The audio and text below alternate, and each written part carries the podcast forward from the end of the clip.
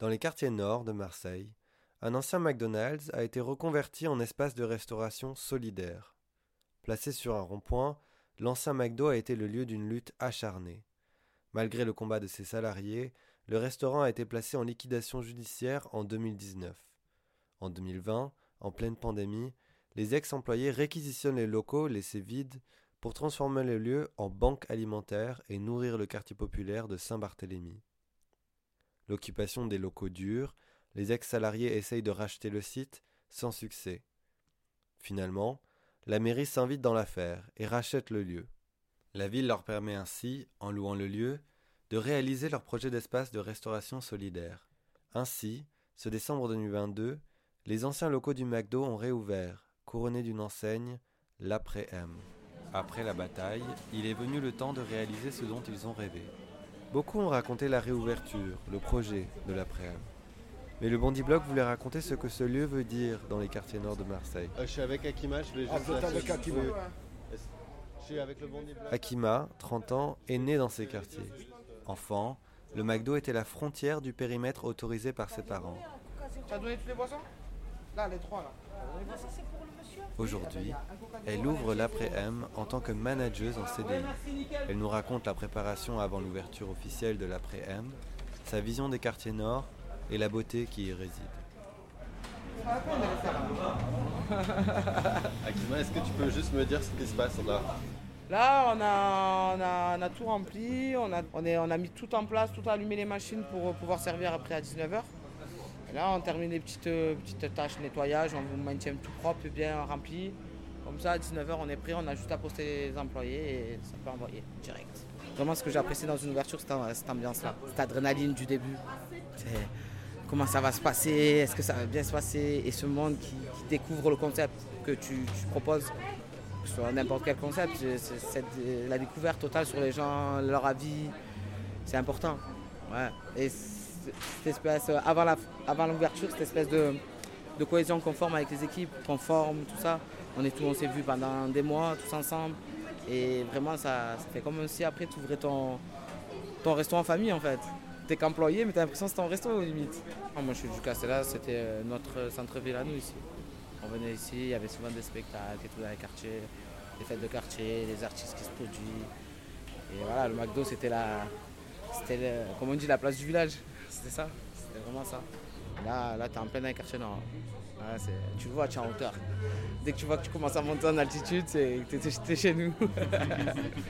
Euh, moi, dans mon quartier, j'ai grandi. Tu vois une, une- mère en train de porter ses courses, même si c'était pas ta mère, ta voisine, ta tante, tu la connais même pas, tu l'aidais. C'était comme ça. J'ai, grandi avec la vision des grands du quartier en train de balayer le quartier. C'est vraiment. euh, voilà, c'était. Même pas, on n'était pas proprio, pour nous c'était chez nous. Euh, Pour nous, on était comme si on était proprio, on nettoyait, on prenait soin. On ne pouvait pas manger si l'autre en face ne mangeait pas, c'était pas possible. C'est vraiment cette solidarité qu'on a entre nous et qu'on a toujours d'ailleurs. Après avec la, crise et tout ça, il y a beaucoup de gens qui l'oublient. Après c'est humain, on peut pas leur en vouloir non plus, mais euh, il y a toujours ce côté-là où on s'entraide, on se lâche pas, quoi qu'il arrive. Franchement pour moi c'est limite une autre ville. Quand je vais en ville et tout, quand j'ai vécu en ville pendant trois ans, j'étais pas bien. hein. Franchement c'est un autre monde, hein. les gens ils marchent, ils regardent le sol en ville et ils... à humide on dirait qu'on est à Paris presque. Genre tu demandes l'heure, euh, non non non j'ai pas le temps, je veux juste l'heure. C'est là mon quartier je descends en bas en pige, je, m'en fous. euh. Là, là, en ville tu dois toujours euh, être un minimum, les gens ils te regardent bizarre, tu vois. Toujours des phénomènes de foire. Quand je dans les quartiers j'étais bien. Au final tu reviens, ça tu retournes dans ton village, j'ai l'impression. Pourtant on est tous une même ville. hein. Mais on est tellement à, à part, à l'écart que quand tu pars, j'ai l'impression que tu as quitté ta... chez toi. Et quand tu retournes, voilà, c'est toujours chez toi, quoi qu'il arrive. Guerre des gangs, guerre des réseaux, les règlements de compte. Et c'est une réalité. Il y a encore cet été, j'ai perdu un collègue à moi sur un règlement, un règlement de compte au Castellas, c'est une réalité. Mais euh, c'est pas que ça, les quartiers nord. Castellas, il y a une grande place, il y a tous les enfants qui jouent. Euh, Comoriens, arabes, gitans, euh, français, tous se mélangent. Et tu as les mères, ils font attention à leurs enfants comme aux autres. C'est vraiment cet esprit familial. Genre, quand tu es dans ton quartier, tu es en sécurité, quoi qu'il arrive. Après, ce côté-là des règlements de compte, c'est vraiment une infime, infime partie. hein. Vraiment, c'est... malheureusement, dans les médias, comme on montre que ça, on croit que c'est que ça. Mais pas du tout. Les quartiers nord, c'est de l'entraide, c'est de la solidarité. C'est à côté de ça, euh, des familles en deuil. Quand ils parlent des règlements de compte, c'est des familles entières en deuil, des quartiers qui s'unissent justement pour, euh, pour les enterrements, pour qui s'aident pour les frais. C'est ça. C'est ça aussi les quartiers nord. Des jeunes qui essayent de s'en sortir, qui font des, des longues études. Qui... Et ces jeunes-là, on ne les met pas ça en avant. On met que le côté un peu négatif en avant, malheureusement.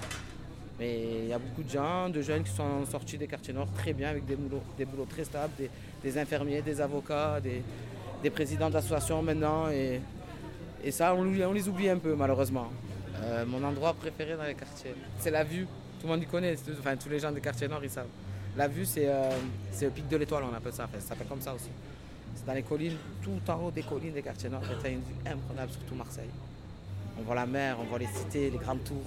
Et après, tu vois le centre-ville, Notre-Dame. Et vraiment, c'est magnifique, soit en journée, en fin de journée, coucher de soleil, la nuit avec toutes les lumières, le port. Vraiment, tu vas dans les collines là-bas, tu te régales. On reste là des soirées à regarder juste la vue, écouter la musique, regarder la vue. On a des endroits, ils sont tarpimbeaux. Ils sont tarpimbeaux et en plus, ils sont calmes. Tu vas, tu te poses, tu coupes le contact de la voiture, tu poses le cerveau et franchement. Et tu vois le calme de Marseille, le calme, vraiment le calme. Même la journée, là, tu vas en pleine journée, tu montes en haut, il n'y a pas un bruit, tu vois tout Marseille bouger, s'activer. Franchement, c'est ça. Mes endroits préférés, c'est ça, c'est Grand Hauteur, au pic de l'Étoile et euh, à Corbière. On gâche un peu la lumière des quartiers nord par ce côté euh, sombre, ce côté euh, règlement de compte, stupéfiant, ce côté un peu euh, sombre. C'est ça, le côté sombre des quartiers nord, c'est ça. Malheureusement, la lumière, euh, j'espère qu'un jour elle prendra bien le dessus, qu'un maximum de visibilité, qu'on voit qu'il n'y a pas que, que du mal dans les quartiers nord. Sans crudité Sans crudité